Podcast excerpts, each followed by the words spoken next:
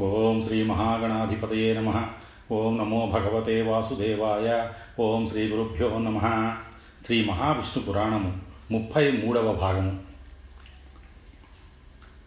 జగన్నాథ క్షేత్రం పూర్వం ఉత్కళ దేశాన్ని ప్రజానురంజకంగా పరిపాలించిన ఇంద్రద్యుమ్న మహారాజు బుద్ధరూపుడైన శ్రీ మహావిష్ణువు ప్రతిమను ప్రతిష్ఠింపనించి అందుకు దేవాలయము కావలయునని యోచిస్తుండగా దేవతలు విశ్వకర్మను పిలిచి ఒక రాత్రిలో దేవాలయమును నిర్మింపజేశారు. ఆ దేవాలయంలో ఇంద్రజుమ్నుడు బుద్ధమూర్తిని ప్రతిష్ఠించాడు. కానీ దాని మీద చక్రం లేకపోవడంతో విచారించి అది తయారయ్యేదాకా నిరాహారుడై కటిక నేల మీద పడుకుంటానని ప్రతిజ్ఞ పూనాడు. ఇలా ఉండగా ఒకరోజు రాత్రి శ్రీమన్నారాయణుడు బ్రాహ్మణ రూపంలో కలలో కనిపించి ఇలా చెప్పాడు. రాజా ఎందుకు విచారిస్తావు? దేవాలయము నిర్మించినప్పుడు ఆ నీలగిరిలో నున్న సర్పం ఆ రాత్రి అక్కడి నుంచి పారిపోతూ సముద్ర తీర ప్రాంతంలో చనిపోయింది. దాని మణి అక్కడ పడి ఉంది. దానిని తెప్పిస్తే చక్రం తయారవుతుంది. ఆ చక్రాన్ని ఆలయ శిఖరాన్న నెలకొల్పితే దేవాలయం పూర్తి అవుతుంది విచారించవద్దు. మర్నాడు ఉదయం రాజు ద్విజకర్మ నిర్వర్తించి కొంత పరివారంతో సముద్ర తీరానికి వెళ్ళి వెతకగా మణి కనిపించింది. అది నీలవర్ణంలో మెరిసిపోతున్నది. దానిని తీసుకుందామని ప్రయత్నించగా ఎత్తలేకపోయారు. పలువురు ప్రయత్నించి పైకెత్తలేకపోయారు. ఏం చేయాలో పాలుపోక రాజు శ్రీహరిని ధ్యానించాడు. అప్పుడు ఒక బ్రాహ్మణ బ్రహ్మచారి వచ్చి తాను దాని మీద కూర్చుంటే అది నడచిపోతుందని చెప్పాడు. ఆ మణి మీద ఒక పట్టు వస్త్రం వేసి అతన్ని కూర్చోమన్నారు. అతడు కూర్చోగానే మణి దానంతట అదే కదలిపోతూ దేవాలయం వద్దకు వచ్చింది చూసిన వారంతా ఆశ్చర్యపోయారు. అక్కడ మణి దానిపై కూర్చున్న బ్రహ్మచారి అదృశ్యులైనారు. జరిగింది చూసి రాజు ఖిన్నుడై నిరాహారిగా దర్భశయ్యపై పడుకొని దుఃఖించసాగాడు. ఆ రాత్రి శ్రీమన్నారాయణుడు కనిపించి రాజుతో ఇలా చెప్పాడు. రాజా కలత చెందకు. తెల్లవారేసరికి చక్రం తయారై ఉంటుంది. దానిని రేపు ప్రతిష్ఠించడానికి సంసిద్ధంగా ఉండు. ఆ మాటలు విని రాజు పరమానంద భరితుడై వెంటనే మంత్రులను రావించి తగిన ఏర్పాట్లతో దేవాలయం వద్దకు వెళ్ళగా సింహద్వారం వద్ద చక్రం చేతబుచ్చుకొని దానిని ప్రతిష్ఠించడానికి పనివాడు సిద్ధంగా ఉన్నాడు. భేరి మృదంగాది వాద్యాలు శంఖనాదాలు మ్రోగుతుండగా రాజు చక్రాన్ని ఆలయ శిఖరాన్ని ప్రతిష్ఠించి గొప్ప ఉత్సవం జరిపించాడు. ఇదే నీలమణి చక్రం ఉదంతం. అది ఇప్పటికీ ఉంది. పూర్వం శ్రీమన్నారాయణుడు బుద్ధావతారాన్ని దాల్చి ఉప్పు సముద్రానికి ఉత్తరాన గల నీలాద్రి పర్వతంపై స్థిర నివాసం ఏర్పరచుకున్నాడు. కనుక దానికి రెండవ వైకుంఠమని పేరు వచ్చింది. అన్ని తీర్థాలలో క్షేత్రాలలో అది ప్రధానమైనది. దాని మహిమను వర్ణించడానికి చతుర్ముఖ బ్రహ్మకైన అలవి కాదు. పురుషులందరిలోనూ శ్రీహరి ఉత్తముడు. కనుక ఆయన అక్కడ వాసం చేయటంతో దానికి పురుషోత్తమ క్షేత్రమని పేరు ఏర్పడింది. అక్కడ శ్రీహరి కోసం లక్ష్మీదేవి స్వయంగా వండి ఆయన ఆరగించగా మిగిలిన శేషాన్నం ప్రసాదం అనబడుతుంది ఆ ప్రసాదాన్ని జాతి మత భేదాలు మైల మడి విచక్షణ లేకుండా అందరూ భుజిస్తారు. అలా చేయడం దోషంగా ఎవరూ పరిగణించరు. ఈ ఆచారం ఆ క్షేత్రంలో తప్ప భారతదేశంలో మరెక్కడా పాటించడం లేదు. అక్కడి దేవాలయాన్ని స్వయంగా విశ్వకర్మ నిర్మించాడు. దానిలో బలభద్ర సుభద్ర సహితుడై శ్రీ బుద్ధదేవుడు శ్రీ జగన్నాథుడనే పేరుతో వెలసి ఉన్నాడు. అక్కడి తీర్థాలలో మార్కండేయం ఇంద్రజుమ్నం రోహిణీకుండం సముద్రం శ్వేతకుండం అనే ఐదు తీర్థాలు ప్రధానమైనవి. ఈ ఐదు తీర్థాలలో స్నానం చేసి పైన పేర్కొన్న త్రిమూర్తులను పూజించి పిదప లక్ష్మిని విమలాదేవిని దర్శించుకొని వటవృక్షాన్ని మార్కండేయుని మాధవుని యముని హనుమంతుని పాతాళేశ్వరుని వినాయకుని దేవాలయాలకు పోయి దర్శించుకోవాలి. సముద్ర తీరాన తీర్థశ్రాద్ధం చేయాలి. ఇలా యాత్ర చేసేవారు ఈ సంసారంలో తిరిగి జన్మనొందక వైకుంఠం చేరి మోక్షం పొందుతారు. బ్రహ్మాది దేవతలు కూడా శ్రీ జగన్నాథుని దర్శనార్థం పోతారు. ఇక్కడ సదా నిత్య కళ్యాణం పచ్చతోరణంగా ఉంటుంది. పన్నెండు నెలల్లోనూ పదమూడు యాత్రలు జరుగుతూ ఉండడమే ఇందుకు కారణం. చైత్రమాసంలో వారుణి యాత్ర వైశాఖంలో చందన యాత్ర జ్యేష్ఠమాసంలో అభిషేకం ఆషాఢంలో రథయాత్ర కార్తీకంలో దామోదర యాత్ర మాఘమాసంలో మకర యాత్ర ముఖ్యమైనవి. రథయాత్రలలో రథం మీద ఉన్న బలభద్రస్వామిని దర్శించే గొడ్రాలికి తప్పక సంతానం కలుగుతుంది. పుష్యమాసంలో అభిష్టకం మార్గశిరంలో ఓఢణ షష్ఠి యాత్రలు అవుతాయి. అన్నింటిలో రథయాత్ర అతి శ్రేష్టమైనది. ఫాల్గుణ మాసంలో డోలోత్సవం జరుగుతుంది. ఈ క్షేత్ర మహిమ ఎంత చెప్పినా తరగదు. ఆ స్థలంలో చేసిన దానం ధర్మం మొదలైనవి కోటి రెట్లు అధికరించి ఫలం ఇస్తుంది. దీనినే జగన్నాథ క్షేత్ర జగన్నాథ క్షేత్రము అంటారు. ఈ దేవాలయం మీద ఉన్న చక్ర మహిమ నారద పురాణంలో పేర్కొనబడి ఉంది. ఈ క్షేత్రంలో పూర్వం ఒకప్పుడు ధర్మతత్వుడనే శూద్రుడు వసిస్తూ ఉండేవాడు. అతడికి ఒక కుమారుడు ఉండేవాడు. అతడి పేరు ద్విజ్ఞుడు.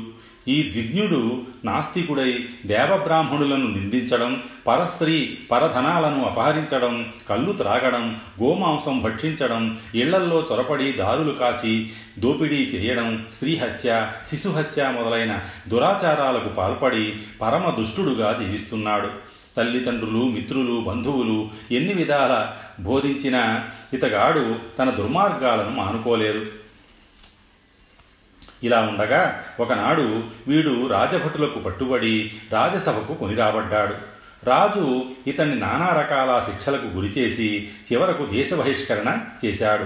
అది మొదలు ఈ దిజ్ఞుడు పట్టణాలలో ఉండక అడవి మార్గాలలో కాచి ఉండి ఆ దారిన పోయే వారిని దోచుకుంటూ కొన్ని సందర్భాలలో వారిని చంపటం కూడా చేస్తూ రాసాగాడు. ఇలా నీచాతి నీచంగా జీవనయాత్ర సాగిస్తూ ద్విజ్ఞుడు ఒక మహాపర్వదినాన అనేక మంది జనులు సముద్రంలో స్నానం చేయబోగా తను సముద్ర తీరం చేరాడు. అక్కడ స్నానం చేస్తున్న జనులు పలు రకాలైన పదార్థాలను దానం చేయడం వీడు చూశాడు. తాను తినే ఏదైనా ఒక ఆహార పదార్థాన్ని దానం చేసి ఆ పదార్థాన్ని ఇక తమ జీవితకాలంలో తినక విడిచిపెట్టడం ఆనవాయితీ. అక్కడకు పోయిన వారిలో ఒకడు మామిడి పండు శ్రీహరి ప్రీత్యర్థం బ్రాహ్మణుడికి దానం చేశాను కనుక ఇక జన్మలో మామిడి పండు ముట్టను అంటున్నాడు. మరొకడు నేను అరటిపండు విడిచిపెట్టానని ఇంకొకడు పనసపండు విడిచిపెట్టానని అనడం దిజ్ఞుడు విన్నాడు. వెంటనే తను తను కూడా సముద్రంలో స్నానం చేసి తనకెప్పుడూ లభించని వస్తువు తాను విడిచిపెట్టదలచి కాసేపు యోచించగా బెల్లం తనకు లభించదని తెలుసుకున్నాడు. బెల్లాన్ని విడిచిపెడితే ఇక తాను పంచదారనే తినవచ్చునని ఎంచి బెల్లం దానం ఇచ్చాడు. ఇక మీదట బెల్లం లభించినా తినకూడదని అతడు నిశ్చయించుకొని తన స్థావరమైన అడవికి వెళ్ళిపోయాడు. కొంతకాలం గడిచాక ఒకరోజు బండిలో బెల్లం వేసుకుని సంతలో విక్రయించడానికి ఒక కాపు అడవి మార్గంలో వెళ్ళసాగాడు. అప్పుడు ఆ చోరుడు ఆ బండిని అటకాయించి ఆ కాపును చంపి పిదప బండిని బెల్లంతో సహా ఒక బ్రాహ్మణుడికి దానం చేశాడు. ఈ సంఘటన జరిగిన కొద్ది కాలానికి వాడు ఒక ధనికుడి ఇంట్లో కన్నం వేయగా అతడి సేవకులు వీణ్ణి పట్టుకుని చితకతన్ని చంపేశారు. ఇలా మరణించిన ద్విజ్ఞుణ్ణి యమకింకరులు పాశాలతో బంధించి హింసిస్తూ తీసుకువెడుతూ ఉండగా మార్గమధ్యంలో విష్ణుదూతలు వచ్చి వీణ్ణి ఆ యమకింకరుల వారి నుండి రక్షించి తిన్నగా దివ్య విమానంపై వైకుంఠానికి చేర్చారు. పిదప ఈ చోరుణ్ణి శ్రీహరి సమక్షంలోకి తీసుకువెళ్ళారు కరుణాంతరంగుడైన శ్రీమన్నారాయణుడు అతడికి మోక్షం ప్రసాదించి శాశ్వత వైకుంఠవాసిగా చేశాడు. గయా శ్రాద్ధ ఫలం. పూర్వ పుణ్యఫలం ఉన్నవారు గైకు వెళ్ళి శ్రాద్ధం పెడతారు. వారికి కోటి పుణ్యాలు కలుగుతాయి. దాని ఫలం అంతా ఇంత అని చెప్పలేం. గయాశ్రాద్ధం యథావిధిగా నిర్వర్తించిన వ్యక్తి పితరులు వ్యక్తి పితరులు వైకుంఠ ప్రాప్తి పొందుతారు. గైలో ఎవరి పేర పిండ ప్రదానం జరుగుతుందో వారందరూ మోక్షాన్ని పొందుతారనడంలో సందేహం ఏమాత్రం లేదు. ఇందుకు దృష్టాంతంగా ఒక ప్రాచీన ఇతిహాసం ఉంది. పూర్వం ఒకప్పుడు కన్యాకుబ్జ దేశంలో చిత్రధరుడనే పేద బ్రాహ్మణుడు ఒకడు ఉండేవాడు అతడి భార్య పేరు చిత్రసేన. వారిద్దరూ మహాపాపులు. వారున్నరించిన పాపాలు ఎంత లెక్కించినా తరగవు. వారిద్దరిలో చిత్రధరుడు మహావ్యాధిచే పీడింపబడి ముందుగా మరణించాడు. అప్పుడు యమభటులు అతగాణ్ణి పాశాలతో కట్టి కొట్టి నానాబాధలు పెడుతూ లాక్కుపోయి యముడి ముందు నిలబెట్టారు. ఇతడి పాపాలను లెక్కగట్టమని చిత్రగుప్తుణ్ణి ఆజ్ఞాపించాడు యముడు. చిత్రగుప్తుడు ఆ క్షణంలో ఈ పేద బ్రాహ్మణుడి పాపాలను లెక్కించి ఇలా అన్నాడు. ఓ బ్రహ్మదే ఓ ధర్మదేవ ఇతడు పాపమే గాని మచ్చుకైనా ఒక్క పుణ్యము చేసి ఎరగడు. అది విని ఇతగాణ్ణి కుంభీపాకంలో పడవెయ్యమని యమధర్మరాజు ఆజ్ఞాపించాడు. ఆ బ్రాహ్మణుడు యముడి ఆజ్ఞను ఆలకించి వణికిపోతూ భోరున ఏడవసాగాడు. అతడి ఏడుపు చూసి చిత్రగుప్తుడు కనికరించి అతడితో ఇలా అన్నాడు ఓయి ఏడవకు. నీవు ఎక్కువ కాలం ఈ నరకంలో ఉండబోవు. త్వరలోనే నీకు విముక్తి కలగనున్నది. నీ కుమారులలో ఒకడు కొద్ది కాలంలోనే నీ పేర గైలో శ్రాద్ధం చేస్తాడు. ఆ మాటలు మంటలెత్తుతున్న శరీరానికి గంధం అలదినట్లుగా అతడికి తోచి సంతోషించాడు. ఇలా కొంతకాలం గడిచాక ఆ చిత్రధరుడి కుమారుల్లో ఒకడు పన్నెండేళ్ళవాడు ఒకనాడు తన స్నేహితులతో ఆటపాటల్లో మునిగిపోయి భోజనానికి కూడా ఇంటికి రాలేదు. తరువాత బాగా ఆలస్యంగా ఇంటికి వచ్చిన ఆ కుమారుణ్ణి తల్లి నానా చివాట్లు పెట్టి దేహశుద్ధి చేసింది. దానితో వాడు విసిగిపోయి వైరాగ్యం జనించగా తక్షణమే ఇల్లు గ్రామం దేశం విడిచి తీర్థయాత్రలకు పోయాడు. అనేక పుణ్యక్షేత్రాలు తీర్థాలు దర్శించి సేవిస్తూ ప్రయాగను చేరుకొని గంగలో స్నానం చేసి శుచి అయి మాధవమూర్తిని సేవించాడు. పిదప. అతడు గయకు వెళ్ళి తన పితృలకు యథావిధిగా శ్రాద్ధకర్మ నిర్వర్తించాడు. ఈ గయా శ్రాద్ధ ఫలం చేత అతడి పితృలందరూ నరకలోక నుండి విముక్తులై విష్ణుపదం చేరుకొని ముక్తులయ్యారు. అశ్వత్థ మహత్యం. పాపాలను నశింపజేసి వారిని ఉద్ధరించడానికి మహావిష్ణువు వైకుంఠం నుండి వచ్చి భూలోకంలో వృక్షరూపాన్ని దాల్చాడు. కనుక అశ్వత్థాన్ని దర్శించిన పూజించిన ప్రదక్షిణ చేసి నీరు పోసిన మహావిష్ణువును ప్రత్యక్షంగా సేవించిన ఫలం పొందుతారు. వారు చేసిన సమస్త పాపాలు ప్రక్షాళనమవుతాయి.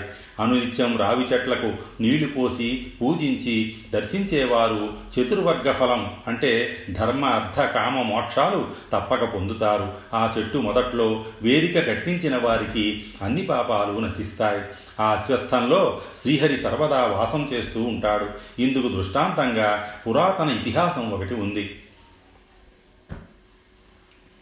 పూర్వం త్రేతాయుగంలో సౌరాష్ట్ర దేశాన ధనంజయుడనే బ్రాహ్మణుడు ఉండేవాడు. అతడి భార్య పేరు సుశీల ఆ దంపతులిద్దరూ బహుపుణ్యాత్ములు దైవభక్తి పరాయణులు. సర్వదా శ్రీహరినే ధ్యానిస్తూ ఉండేవారు. వారు కడుపేదలైనప్పటికీ అతిథి అభ్యాగతులను తమ శక్తి మేరకు సేవించేవారు. ఆ బ్రాహ్మణుడు భిక్షాటనతో జీవయాత్ర సాగించేవాడు. ఏ కారణంగానైనా అతడు ఒక రోజు భిక్షాటనకు పోలేకపోతే ఆ రోజు వారు పస్తూ ఉండేవారు. కానీ వేరే జీవనోపాధి ఉండేది కాదు. చలికాలంలో వారికి అనువైన దుస్తులు లేనందున ధనంజయుడు అడవిలోకి వెళ్ళి కట్టెలు కొట్టి తెచ్చుకొని రాత్రి నెగడు వేసుకొని దాని దరిన కూర్చుని చలి కాచుకునేవారు. ఇలా ఉండగా ఒకరోజు చలికాలంలో భిక్షాటన చేసి ఆలస్యంగా రావడంతో కట్టెలకై అడవికి పోవడానికి సమయం చిక్కలేదు. పైగా ఆ రోజు చలి ఎక్కువగా వేస్తోంది. కట్టెలు లుప్తమైనందున పెరట్లోని రావి చెట్టు వద్దకెళ్ళి దాని దానికున్న ఎండు కొమ్మనొక దాన్ని గొడ్డలితో కొట్టాడు. ఆ కొమ్మ నేల మీద పడింది. కొమ్మ పడగానే దానిలో నుండి శ్రీమన్నారాయణుడు శంఖచక్ర గదాపద్మాలను నాలుగు హస్తాల్లోనూ ధరించి బయటకు వచ్చి అతడి ముందు ప్రత్యక్షమయ్యాడు. అయితే శ్రీహరి శరీరం నుండి రక్తం స్రవిస్తోంది. ఆ దృశ్యం చూసి సంభ్రమాశ్చర్యాలతో నోటమాట రాక గొడ్డలి కిందకి జార విడిచి శ్రీహరి పాదాలపై పడిపోయాడు. పిదప తేరుకొని శ్రీహరిని పరిపరి విధాల ఇలా ప్రార్థించాడు. ఓ మాధవ శ్రీహరి జనార్దన వాసుదేవ జగదీశ్వర అనాది పురుష మీకు శత్రుమిత్ర భేదాలు లేవు. తమరే కదా బ్రహ్మ విష్ణు మహేశ్వరులనే మూడు స్వరూపాలై సృష్టి స్థితిలయాలను గావించేవారు. మీరు ఎవరితో యుద్ధం చేస్తూ ఇలా దయచేశారు? ఎవరి ఆయుధాలు మిమ్ము గాయపరచవు కదా? మీకంటే బలవంతులు ఎవరు ఉన్నారు? మీ శరీరం నుండి ఇలా రక్తం స్రవించడానికి గల కారణం ఏమిటి? ఆ మాటలు విని మహావిష్ణువు ఇలా అన్నాడు ఓ భక్త శిఖామణి ధనంజయ నన్ను కొట్టగలవారెవరు? ఘోర రాక్షసులను క్షణాల్లో సంహరించాను. నా భక్తులు తప్ప నన్ను శిక్షించేవారెవరున్నారు? నా భక్తులు నన్ను ఎన్ని బాధలు పెట్టినా సహిస్తాను. ఈ అశ్వత్థ వృక్షాన్ని గొడ్డలితో నువ్వు కొట్టడం వల్ల నా దేహం నుండి రక్తం స్రవిస్తోంది. ఆ వృక్షమే నేను కదా. ఆ మాటలు విని ధనంజయుడు నిశ్చేష్టుడై నేలపై కూలిపోయాడు.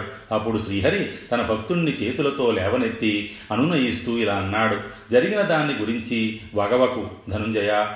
ఈ దెబ్బ గురించి నేను పట్టించుకోవడం లేదు. పైగా ఈ నెపంతో నీకు దర్శనం ఇచ్చాను. నీ భక్తి ప్రపత్తులు నన్ను ముగ్ధుణ్ణి చేశాయి. ఏదైనా వరం కోరుకో అనుగ్రహిస్తాను.